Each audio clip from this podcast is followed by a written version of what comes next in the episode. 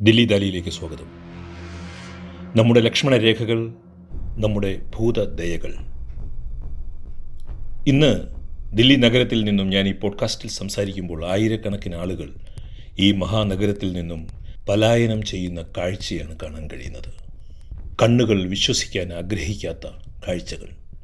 ഗർഭിണികൾ ഒക്കത്തുള്ള ചെറിയ കുഞ്ഞുങ്ങൾ വൃദ്ധകൾ മുടന്തുന്നവർ. അവർ പറയുന്നത് ഉത്തർപ്രദേശിലെയും രാജസ്ഥാനിലെയും മധ്യപ്രദേശിലെയും സ്വന്തം ഗ്രാമങ്ങളിലേക്ക് അവർ തിരികെ നടന്നു പോവുകയാണ് എന്നാണ്. ഈ ദൃശ്യങ്ങൾ കാണുമ്പോൾ മനസ്സിൽ വരുന്നത് ആയിരത്തി തൊള്ളായിരത്തി നാൽപ്പത്തി ഏഴിൽ രാജ്യവിഭജന സമയത്തെ അഭയാർത്ഥി പ്രവാഹത്തിന്റെ ചിത്രങ്ങളാണ്.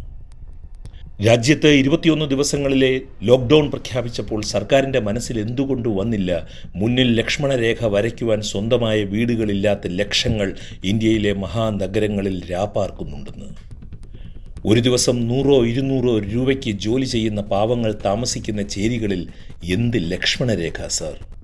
വിശന്നു കരയുന്ന കുഞ്ഞിന് ഈ രാത്രി ആര് പാൽ നൽകും സർ?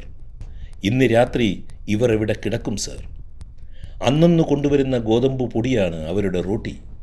ഇന്ന് കാശില്ലെങ്കിൽ ഇന്ന് രാത്രി പട്ടിണി. കൊറോണ സീസണിൽ മധ്യവർഗത്തിനും അതിനു മുകളിലുള്ളവർക്കും കാണുവാൻ രാമായണം സീരിയൽ പുനരാരംഭിക്കാൻ കാണിച്ച തിടുക്കം കാണിക്കേണ്ടിയിരുന്നത് ഇന്ത്യയിലെ മഹാനഗരങ്ങളിലെ അതിഥി തൊഴിലാളികളുടെ കുടുംബങ്ങൾ എന്തു ചെയ്യും എന്ന് ആലോചിക്കാനായിരുന്നില്ലേ? നാം എപ്പോഴും ഓർത്തിരിക്കേണ്ട ഒരു ഫോർമുല സൂത്രവാക്യം മഹാത്മാഗാന്ധി പറഞ്ഞിരുന്നു.